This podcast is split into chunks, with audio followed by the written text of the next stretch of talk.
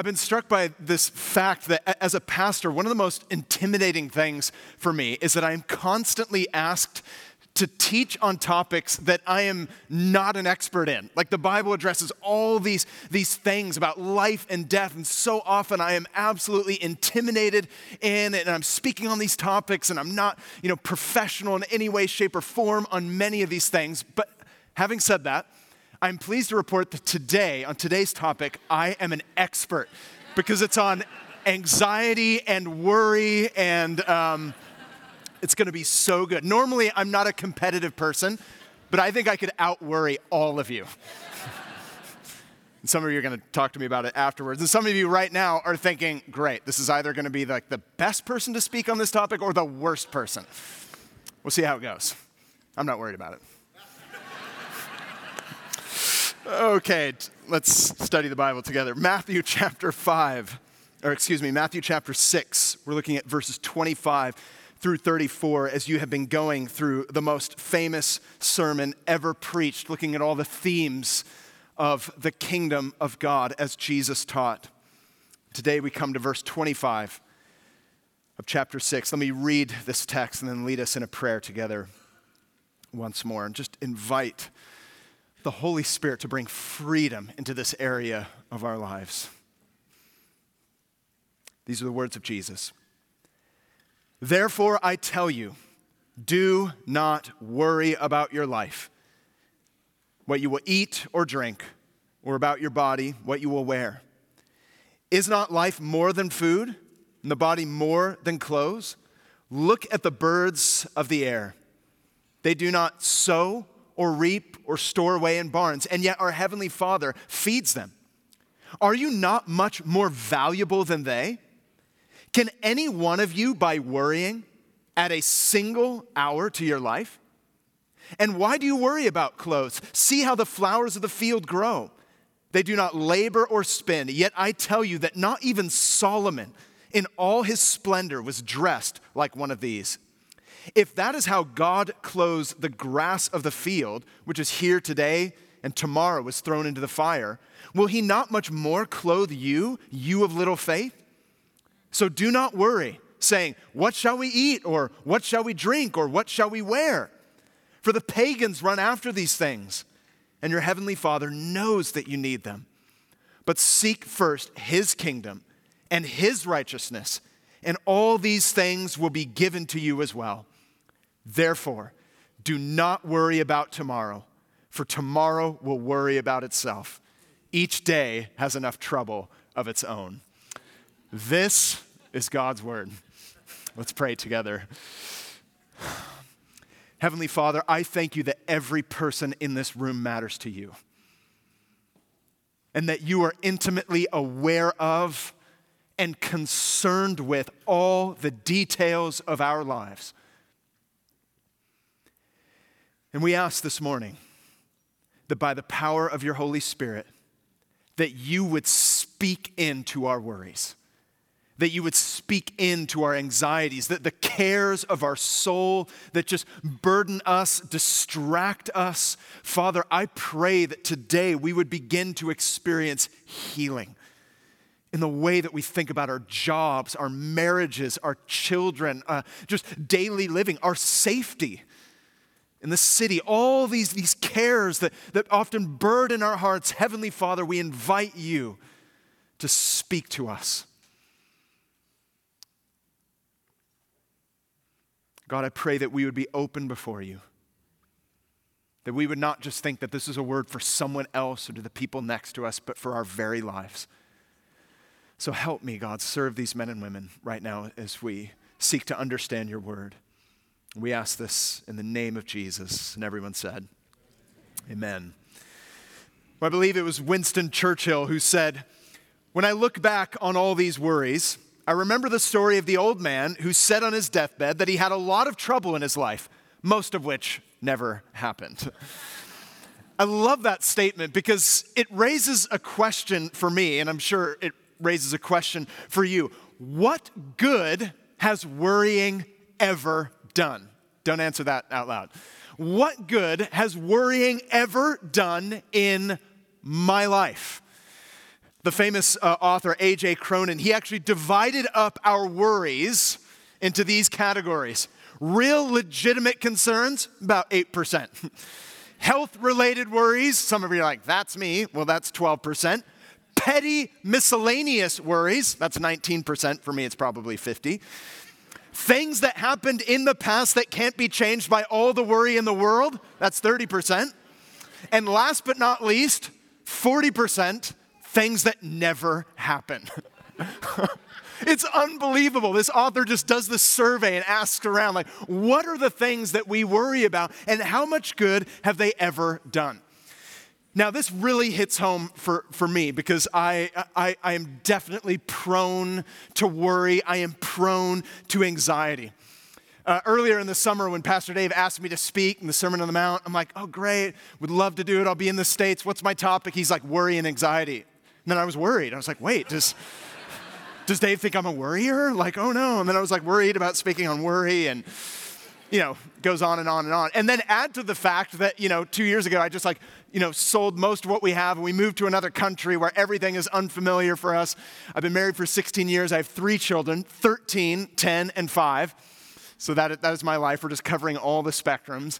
And there's just, there's a lot of things for me to worry about. Like, I'm worried about family stuff. I'm worried about how things will go. There, there's a lot of temptation for me to worry. Now, some of you at this moment, you're like, this guy is neurotic. He probably shouldn't be teaching. But here's the deal every single one of us, to one degree or another, we worry about something. And this is not a modern problem, it is a very old problem. In fact, it's simply a, a, human problem, which is why Jesus addresses it here. To one degree or another, all of us worry about something. Take money, for example. They say, especially in uh, the United States, that one of the number one causes of stress and worry and anxiety that often leads to breakdown in family and marriages is money. Doesn't matter how much you have. Some of you are like, well, I, I don't have a lot of money at this time in my life. Well, it's like Oscar Wilde said there's only one person who thinks more about money than the rich, and that's those who are not rich. just constantly worrying like how am i going to pay the bills next month? What about my job next year? How is that going to go? What happens if i lose my job? Then i'm going to have to get another job and then i maybe i won't be able to live in san francisco and then i'll have to go back to bakersfield or wherever it is that, that you're from and then like who am i? And like where's my identity? And what do i have to do? And then we we look around at the world and it seems that there is a lot to be worried about I don't know about you, but um, especially, you know, living in the UK for the last year and a half, like every morning I've had this bad habit where I would just read the news on my phone. It, it's a terrible habit. And it was like just this disaster headline, like every single morning, stuff happening over the States. Oh, America's melting down. Oh, that's good. And then, like, you know, all this crazy stuff happening, particularly in London. And I think many of us in this last year or two, we've just stopped to look around and say, has the world gone crazy?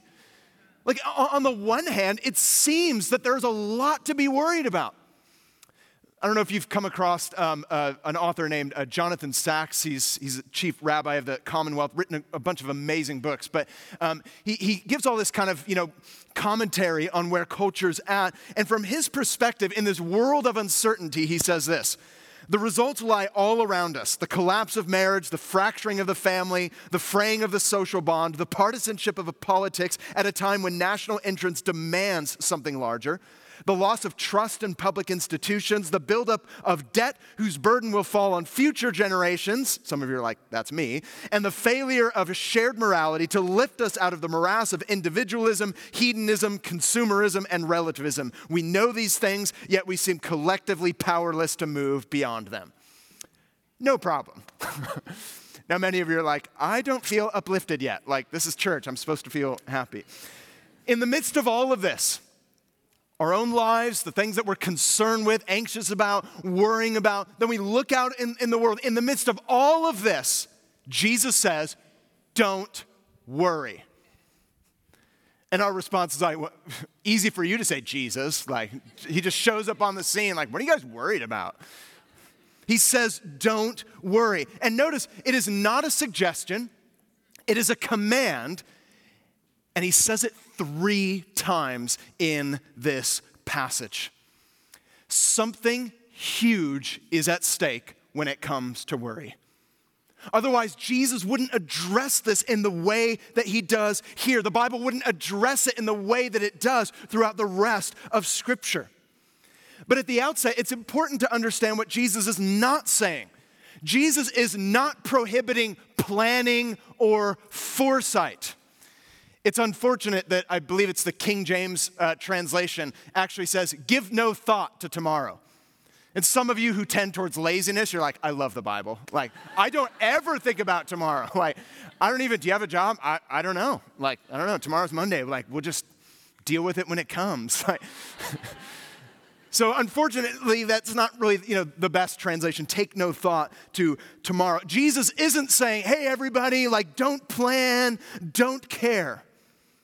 After all, the Bible says there is a right kind of care and concern that we ought to have. When worry appears, it's very much like um, a warning light that appears on the dashboard of your car. It's warning you that a potential danger might have arisen and you probably need to act on it. And at times, there is such a thing as constructive concern in that moment, if all the dashboard lights comes on, you're like, don't even worry. And it's like Bob Marley just like raging on your stereo. The passenger's like, maybe we should get gas. And they're like, don't even worry about it. Like, no, I think this is a legitimate concern. Like, maybe we should put fuel in the vehicle that we're, we're driving. So the Bible talks all the time about constructive concern, but it very easily and very quickly becomes toxic our cares become consumed with speculation, exaggeration, aggregation, like all, all these, these things begin to mix into our concern. So here's my simple definition worry is care gone wrong. Worry is like poisoned care. Something gets in there and it just becomes an over concern. And it's something that distracts us, it divides us, it debilitates us, it keeps us from being fruitful and efficient in the present moment. And the symptoms are many. It gives way to irrational fears, heightened irritability, physical tension, emotional strain, and oftentimes mental distress. And Jesus is saying, this is not how you are supposed to live. This is not how you're supposed to live. Now, you know, throughout the summer, the Sermon on the Mount is essentially an exposition of kingdom life. What, what life looks like in the kingdom of God, when the reign of God comes in to your life. And he states clearly and will very specifically at the end demonstrate that the followers of Jesus are to live very different lives. And so it is when it comes to our worry and our care. So, what do we learn here that enables us to do this? Like, what, what are we to take away? How does Jesus speak to the restless cares of our souls? Let me just give you three truths that are absolutely essential for us to deal with worries. Nothing overly profound, but let me just be completely honest. These are three truths that I need to remember for the sake of my own soul. And I hope that in highlighting them, you experience freedom and healing in your own soul. And the good news is that Jesus would not command something if it were not possible by his power and grace. The first is this worry doesn't make sense. Just keep in mind this first truth worry is contrary to common sense. It is not accidental here in Matthew chapter 6 that Jesus uses the basic wisdom of human experience and he begins with some very obvious illustrations. He starts out by addressing the very common areas of life where we tend to worry. Verse 25 Therefore, I tell you, do not worry about your life, what you will eat or drink or about your body, what you will wear. Is not life more than food, and the body more than clothes? Now, notice he doesn't exclude these things. He doesn't say that, you know, these different elements of life don't matter. What he's saying is, isn't there so much more? Isn't there something so much greater and grander and more majestic and more important for us to focus our time and energy on than thinking about these things? Learn from the birds. I love that. I just picture Jesus like on the mount you know, and everyone's there, and like a bird flies by, and he's like, learn from the birds. And like the disciples are, oh, the birds. Like, just a wonderful illustration. What does he say about them? Look at the birds of the air, verse 26.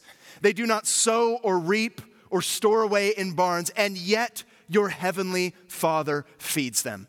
Are you not much more valuable than they? Now, Jesus here is not promising exemption from work.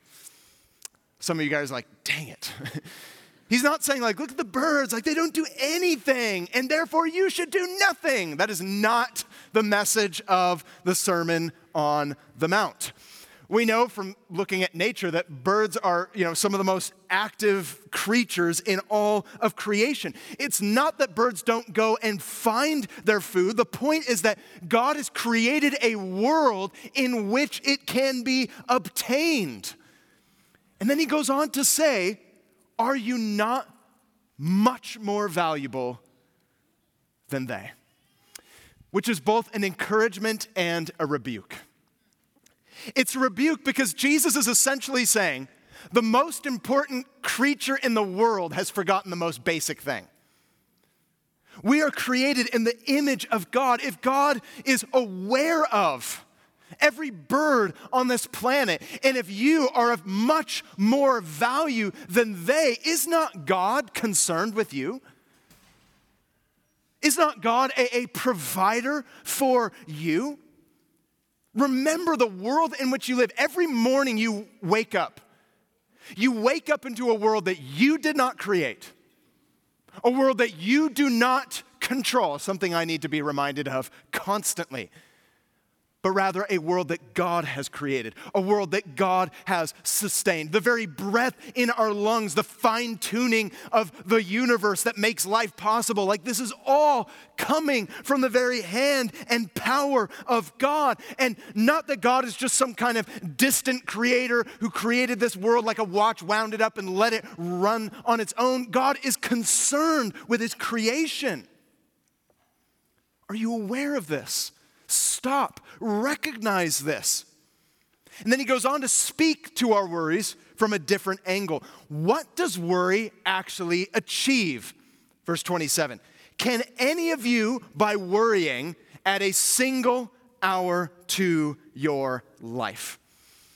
I love that phrase. It's just kind of a tongue in cheek, you know, subtle sarcasm of Jesus. Like, how many of you have actually added like hours and days and weeks and years to your life because you worried? No one is the answer. Nothing. We've added nothing to our lives. In fact, we all know, this is common sense, the opposite is true. Worry takes rather than gives. And have you noticed how when worry happens, it's like a giant circle? Worry always takes a, a, just a giant circle. Like maybe you have a massive project due in your work this week. Some of you are like, oh, I'm getting anxious right now. Like you've just reminded me, church is my escape. And now he's think, maybe think about work. So this is how worry starts. Like, I have this project due. If I don't do well in this project, I'm not going to get that promotion. In fact, if I don't get that promotion, my job may be in danger. And then if my job is in danger, then you know maybe there's a better, another candidate that could take my place, and then I'm gonna lose my job. I don't know how I'm gonna pay my rent. I've got to get this deadline done. what has that accomplished? like it just goes in this massive circle. I mean, I think about this, this all the time, and it is deceptive because it makes us feel as if we're going to solve our problems, but it doesn't actually deliver. That's why somebody uh, cleverly defined worry as interest paid in advance on a debt you may never owe. Like, who wants to do that? like, I'm giving money, I'm just giving money. I may never owe this debt, but I just want to like give money out. And because of that, for many of us, worry can feel like an addiction. In fact, many people have spoken of, of worry in that way. But by standard definitions, worry can't even be categorized as an addiction because many of us know this. Addictions usually involve some kind of temporary pleasure, right? Like some of you are addicted to like binge watching on Netflix. Like you might do it tonight, and you're just like, I'm gonna go home, I'm gonna eat something, and I'm gonna like watch Netflix and watch Stranger Things again, like all night long till three in the morning. And you may, if you do that, experience a temporary amount of relief, but usually you feel terrible afterwards. Not that I've ever done that. Usually, some kind of addiction has, you know, there's some relief or some little hit of, of, pleasure before it actually tapers off. But worry is bad when it begins, during the time you worry, and after you worry. Like, whoever said, oh, it just felt so good? Like, I just worried for an hour and I just feel so great. Like, whoever calls up their friends and say, hey, can, can we worry together? Can we just go out on Sunday night and we'll just like freak each other out? Like, it'll be so great. like put it on your calendar like my worry friend we're gonna like worry together on sunday evening and afterwards it's like going to the gym. You're just like yes! Oh i just i had the greatest weekend. I worried through all of it. And i'm ready to go back to work. It doesn't jesus is pointing out he starts here. It is contrary to common sense. You don't even have to be a person of faith to understand the point that jesus is making here. But he goes deeper than that we need to remember that worry is contrary to common sense. But secondly, worry is an enemy of faith. To understand why this is, Jesus actually says something very positive before he then gives a negative. And we need to see the force of this in verse 28 through 30. And why do you worry about clothes? See how the flowers of the field grow. They do not labor or spin, yet I tell you that not even Solomon in all his splendor was dressed like one of these. If that is how God clothes the grass of the field, which is here today and tomorrow thrown into the fire, will he not much more clothe you, O you of little faith? Jesus, here in this portion of the paragraph, he does not necessarily or only appeal to nature, but rather what Scripture says about nature. God is not only a provider, God is a creative provider. Jesus addresses both our practical need for clothing and, and, and, food and all of these things. There's not one area of life that God is disconnected from. See, one of the lies we believe is that God cares about what you're doing right now because you're at Reality San Francisco. Like, God is here. We're like, He's so here, He's present. But then if you like, went out shopping for clothes or you're like grocery shopping, is not God equally present with you in that moment? Is He not aware of and concerned with? All of the different daily tasks. If there was any way for Jesus to be more clear, he says so here. I am with you. I, I, I care about, I am aware of all the things that concern you, even all of these, these practical and very simple details. Friends, God is not disconnected from the details of our life. And I love this. It was pointed out in a, in a, book I was reading this week. It is amazing that in this passage, God is not only referred to in a way as a farmer and as a baker, but also as a tailor. I love that. Like, God, He's concerned about the food that we have and He provides for us and the work that we engage in. But here we're reminded that he, even, as, even as Solomon was clothed, he's got nothing on how God has clothed His creation. See, I think this is amazing because it would be very easy for us to think that somehow Jesus is anti aesthetic. Like you're putting on an outfit and he's like, too much. Like, some of you were thinking that this morning, like, too much, like church, you know, ah, it's like, gotta find like, the balance, you know. Not too bright and too colorful, but not too boring, gotta stand out, whatever. I don't know what went through your mind. I usually go with like disappear. It would be very easy to think that Jesus is just like, oh gosh, you guys care about like design and like, you know, graphic design, like who cares? It would be very easy for some people to come to that conclusion, but nothing could be farther from the truth. Jesus is not up in heaven like always suspicious of something beautiful looking. That is not the Jesus of the Bible. If that were so, he would not use the example of King Solomon as a comparison. And of course, Solomon was one of the richest men in the ancient world and would have been clothed in the fine apparel of his day, and yet he has nothing on the flowers of God's creation. And Jesus drives his point home by saying, You see the flowers? Do you see just nature?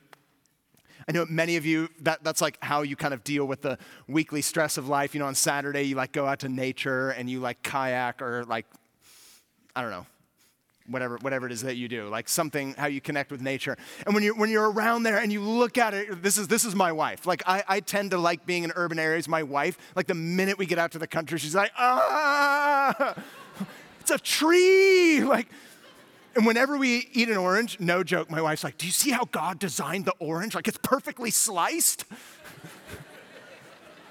Some of you are like, Whoa. It's like the greatest thing you'll learn from church today. Like, have you looked at an orange? That's gonna be like your next argument with your friend who's like, you know, not a Christian. You're like, Have you ever eaten an orange? how did that happen? Jesus drives his point home by saying, Take a good look at the beauty of nature. But even that is transitory. How much more? See, all of Christ's arguments are a lesser to greater. Look at the amazing things that I do in nature. How much more do I care about you? How much more am I concerned with, with the things that concern you? You're worrying over your appearance. Don't you realize you are a human being? I have created you in my image. You are valuable to me. We so easily forget.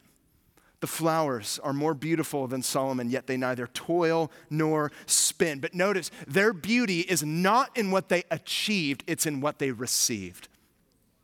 And this is so often where we go wrong. We think that our worth and our value is on what we can achieve, not what we receive. And that's why we toil and we labor and we work because we think these things, the, the provisions of life, this is what's going to give me value. This is what's going to give me significance in this life. And one of the lessons clearly that Jesus is teaching here by saying that you entered into a world that you did not make, a world in which God provides for you and that he, is, that he cares about you, is concerned with you, that the true provision you need is not something ultimately that you can achieve, it is something that simply must be received. God says, I created you. You have an inherent dignity. You don't have to earn my care. It's not like we have to jump up and down and say, God, will you please think about me? And God's like, What? Sorry, I'm like really busy running the planet, and you're just like a number in a big, you know, church auditorium. Like that's how, that's how many of us feel. We just get lost in the crowd and like, I'm here. God cares about the church, but I don't know if he cares about me. Has anyone ever read Psalm 73? Oh, it's such a good psalm. It starts out with what you would expect to hear in church. It's like, God is good. And people said, all the time, right? There's like the, all the one liners you know. But then the psalmist goes on in the second verse and says, But as for me, I almost stumbled when I saw and I envied the arrogant, the wicked, and why do they get this stuff and why do they get that stuff? Like that, that's so ha- often how the inner dialogue of the heart goes. Yeah, sure, God cares for creation. I just don't know if He cares about me. Friends, is there any way for Jesus to be more clear about his concern for you, about your value to him? He's saying when we're trying to live a life that is based on achievement and we're just laboring and toiling to try to, you know, provide ultimately for our, ourselves, he is saying that, that we make too much if we forget the beauty and provision that God has already given. Now, if you worry, the reason I say that worry is an enemy of faith, if you worry, what kind of faith are you manifesting? Jesus says, little faith. He says, Oh, you have little faith. This is what struck me this week. I, I have a pretty vivid imagination. And oftentimes that's what fuels my worries. And I'm sure many of you could, could agree. My imagination just goes wild. Like, I will think up things that are so outlandish that my wife says, What are you worried about? I'm like, Oh, that this might happen, this might happen. You know, our house might flood while we're away on holiday. And she's like, Wow, like I wasn't stressed out, but now talking to you, like I'm, thank you, I'm, I'm stressed out. And so I've often thought that, you know, my imagination is too big. But, friends, one of the things I've realized in reading this is Jesus is not saying your imagination is too big, he's saying your imagination is too small. It's like we have tunnel vision and we're just imagining all these scenarios like, what if this happens? What if this happens? Jesus says, you need a bigger imagination. What if God actually knew every detail? Imagine that. What if God knew far more than you could ever know about tomorrow? That's what the Bible says. Imagine if God was able to do miracles. What if God was able to provide in ways that you couldn't even think of? What if the loss of job or, or you know, um, savings or whatever situation you find yourself in, what if that did not take God by surprise? What if God is not waiting on the edge of his seat, like wondering what's going to happen? Like, honestly, that, that's the picture many of us have of God. Like, he's like, oh no. like, when you pray, you're like, God, I'm losing my job. He's like, what? How did this happen? Like, when did that happen? Ah, angelic hosts, what should we do about Tim's job? Like, God is not on the edge of his seat waiting to find out how it's all gonna turn out. Like when we're watching a, a, a film, you know, wondering like, how is it all gonna end? That is not the picture that the Bible gives to us. The, but to the contrary, somebody actually prayed earlier in pre service prayer. They're like, God, you own more money than like Google. And everyone's like, oh, amen. Like, that's good. Because that's like the standard. Like, wow, they have a lot of money, but imagine Imagine if God was greater. See, we so often say, What if about my problems? What if about, but what if we just started going back to what Scripture says? What if God was so much bigger than that? I've been reading recently through uh, the book of Genesis, and one of the things I love about reading through the narratives of the Old Testament is so much of it contains just the mundane aspects of daily life. Like they camped here and they settled here and then they had to like move away from this land and they went into the next land. And if any of you have moved house and you've moved your family to another state or another city, like that's a big deal. And I was just, I've been reminded in this season that God was aware, like Abraham and, and all of these, you know, the, these great characters we read about in Scripture, like God was aware of that, and yet He was caring for them in their own pilgrimage. He is aware of our own journey of life. He's concerned with it. Since God does so much for these plants, the flowers, the birds of the air, these things will pass away, how much more will He look after you? He says this very magnificent thing, and then He gives this rebuke. If you worry, what kind of faith are you manifesting? It is little faith. Again, here's why I say that worry is an enemy of faith. To be a follower of Jesus, is to know and believe you have a God who cares for you, values you more than you could possibly imagine. And to give into worry is to act like you don't have a heavenly father. To just give yourself over to this worry is to essentially act like you don't have a heavenly father who cares, contradicting the very thing that Jesus is saying here. Worry is the place where the, the believer is tempted to act like an unbeliever. In fact, I've heard it put this way if you're a follower of Jesus, you believe that God has rescued you from eternal destruction, the power of spiritual darkness. He's given you an eternal inheritance. He's placed His Holy Spirit in you. He's forgiven you of all of your sins, placed you into a community, but you don't think He's going to care for you next week. Worry is an enemy of faith. To worry is to disbelieve what Jesus says. Yeah, I know Jesus, but as for me. Yeah, I, yeah, I, I know Jesus, but you know what? Like, I, I think it's going to turn out a different way. And I've realized that so much of my worry is about control because we all fear what we cannot control. And I realize when I imagine scenarios in my mind, I start to get worried when my desired outcome isn't going the way that I thought.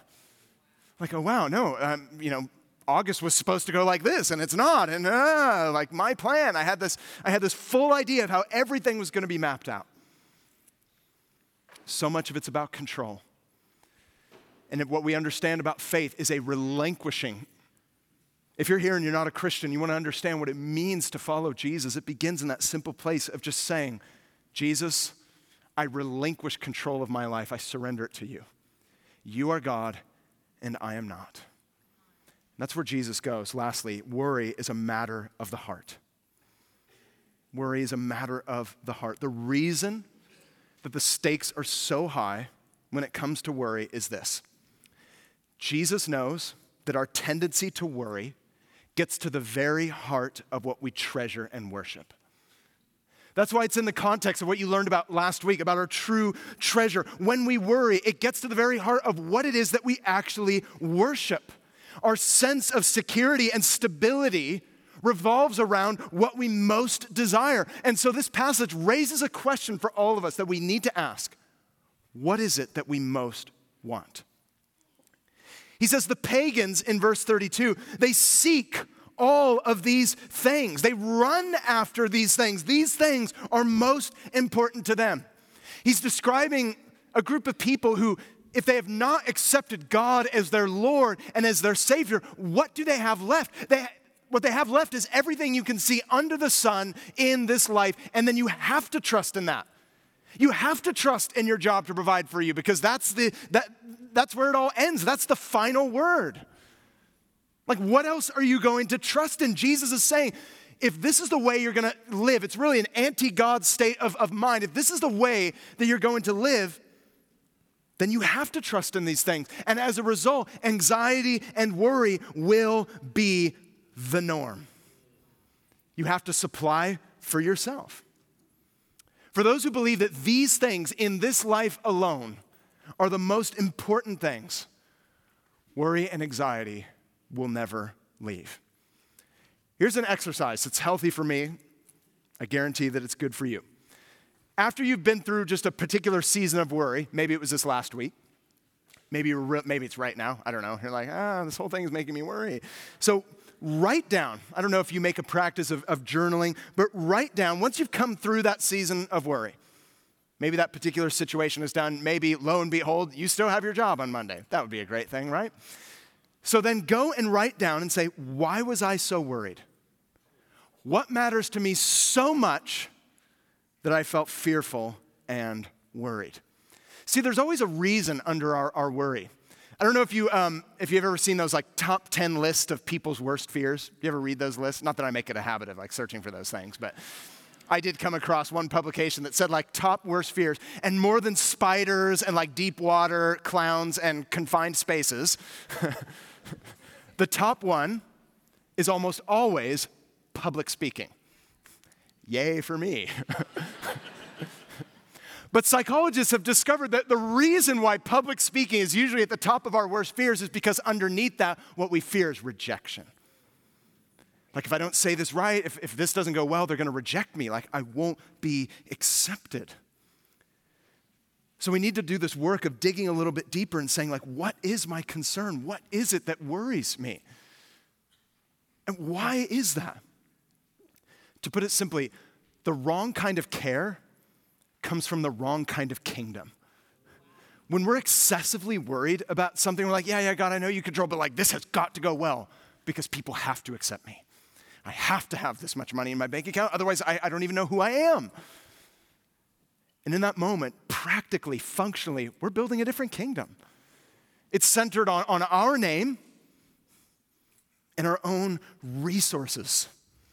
And in my case, I realize if I do this exercise, I realize that oftentimes I'm so worried just because I, I, care about my reputation or I care about how I'll be perceived or received by, by other people. When we are worrying in the face of all that God has said about Himself, who He is, what He has done for us, what He is doing for us, what He will do for us, and we're still worrying in the face of that, then we are in fact seeking security and stability in something other than God.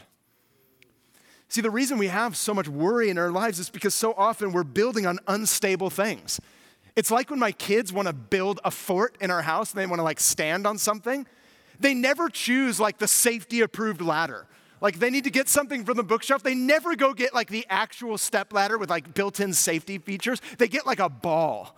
They're like, this is a good idea. I will stand on this ball, and from this vantage point, I will be able to reach the book, you know, from the upper part of the, the library. And then I just see them, and they're like, ah, and then they're like, disasters waiting to happen. Like, why did you choose the ball? Like, that is the most unstable thing you could ever choose to do this job.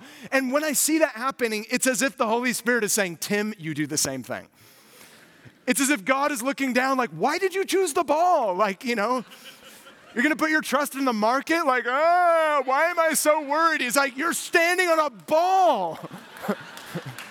How is that gonna give you security in life? Jesus says, no. What does he say for us to do here? What, what is the advice? He doesn't just say, stop worrying. That would just be, that would be uncompassionate. He doesn't just say, stop worrying. What does he say? But seek first, verse 33, his kingdom and his righteousness, and all these things will be given to you. Therefore, do not worry about tomorrow, for tomorrow will worry about itself. Each day has enough trouble of its own.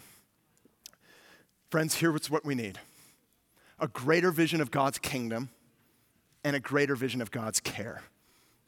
We need to know that His kingdom is the only kingdom that will last. His truth, who He is, His righteousness, the, the, the way that He's called us to live. This is the concrete foundation upon which we are to build our lives. So Jesus is saying, instead of being obsessed with our circumstances, His remedy is not don't be obsessed. His remedy is be obsessed with God.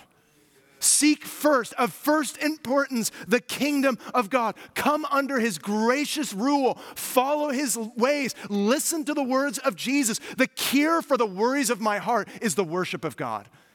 I need to be reminded of who God is. I need to be reminded of how he's called me to live. Trouble will come, he says. Jesus is not promising immunity from disasters. He says, no, tomorrow's gonna have trouble, but God gives us grace for each and every day. And one of the ways we experience this grace is through prayer. And I want us to reflect on this before we, we pray together and respond. I can't stop worries from appearing in my heart, but I'm very thankful that Jesus has given us an alternative moments of anxiety become an invitation to pray. Prayer is a practice to which Jesus has made a promise. Here's a verse you know well Philippians 4. Do not be anxious about anything, but in every situation, by prayer and petition, with thanksgiving, present your requests to God, and the peace of God, which transcends all understanding, will guard your hearts and minds in Christ Jesus simple practices that help my heart and I hope help yours, and we can put them into practice today. If you want to kill your worries, if I can just put it as dramatically as that, because I'm kind of dramatic, to kill our worries through prayer, there's three ways we can pray.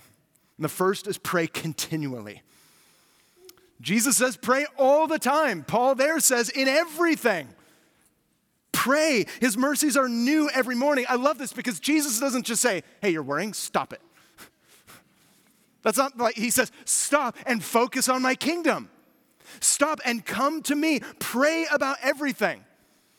One pastor I heard, uh, he said, I have yet to meet a chronic worrier who has an excellent prayer life. There's just something about it, like pray continually. Secondly, pray specifically. Like, write out your worries. Like, I am worried. Be brutally honest before God. I'm worried about losing my job. I'm worried about what other people think of me. I'm worried of my current relationship. I'm worried about my finances. I'm worried about this. And then bring that, turn it into a prayer. Say, God, I am worried about this, but I'm giving it to you right now in prayer, remembering that you care for me. Pray specifically. We oftentimes pray so generically God, God your kingdom come. Amen. I'm like, I prayed this morning. Like, what? I even did a portion of the Lord's Prayer first or second line. pray specifically, like write out that list of worries and then pray them. And thirdly, pray thankfully. And you know what? The only way you can do that is by leaving your cares with Him. But if you're like me, you're like the person who gives something, like, you know, when you delegate responsibility, like in work, you're like, here, you got it? Yeah. Okay, take it. They're like, you're still holding on. I'm like, I know, I just, I don't know if you got it. Like, See, some of you are managers and bosses, you know exactly what I'm talking about. You're like checking in, like, hey, how are you doing with that project? They're like, I just walked in the room. You're like, oh, just, just making sure. I am so often like that, which is nothing other than idolatry with God. I'm like, God, are you sure you got this? I think, I think I might be able to do a better job. Maybe, I don't know. Just maybe give it back to me. No, pray thankfully. Let your request be made known to God with thanksgiving. We may not be taken out of our troubles, but peace, as many of us may know, is not the absence of troubles, it's the presence of God within our troubles. Paul Miller, who wrote a great book on prayer, said this Prayer does not offer us a less busy life, but a less busy heart. So he's not saying that this week's not going to you know, be stressful or whatever. Jesus is saying, I'm with you. Seek first the kingdom. How can I leave it with him? It's only in knowing his care for me.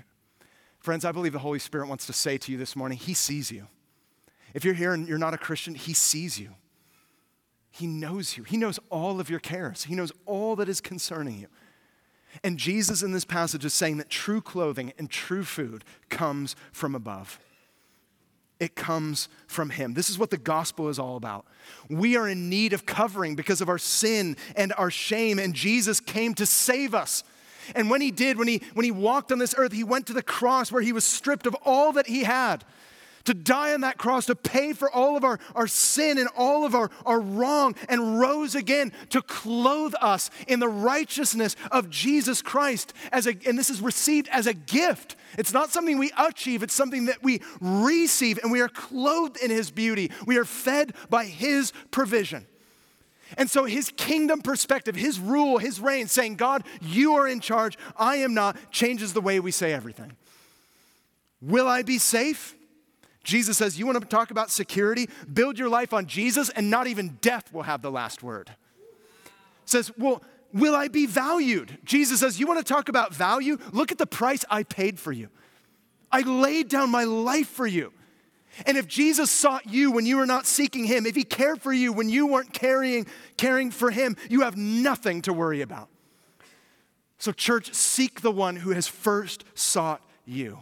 If God has already taken care of your greatest need, which is to be delivered from the punishment of all of our sin, which He did on the cross, how much more will He take care of all of your lesser needs? So, if you haven't yet done so, I invite you today to trust in Jesus. Believe upon Him. For some of you, that'll be the first time. Say, Jesus, I believe that you died for my sins. I believe that you took care of my greatest need. I surrender my life to you. And, church, let us do the same we follow the words of Peter, who said, Cast all your anxiety on him because he cares for you. It's in knowing that that you're free from the tyranny of worry and healing happens in your soul. Do we want that? Let's trust in him for it. Father, we pray together right now that we would experience this deep healing in our soul.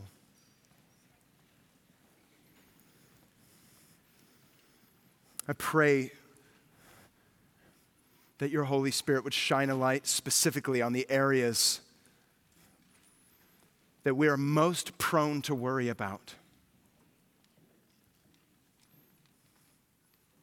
That you would reveal to us the reason behind that worry, the wrongful thinking, the wrong ways we view you and view ourselves. God, we know that you do that not to condemn us, but to heal us. You don't give us this command not to worry, to shame us, but to heal us. Because you've given us a reason not to worry. You love us. You care for us more than we could ever possibly care for ourselves.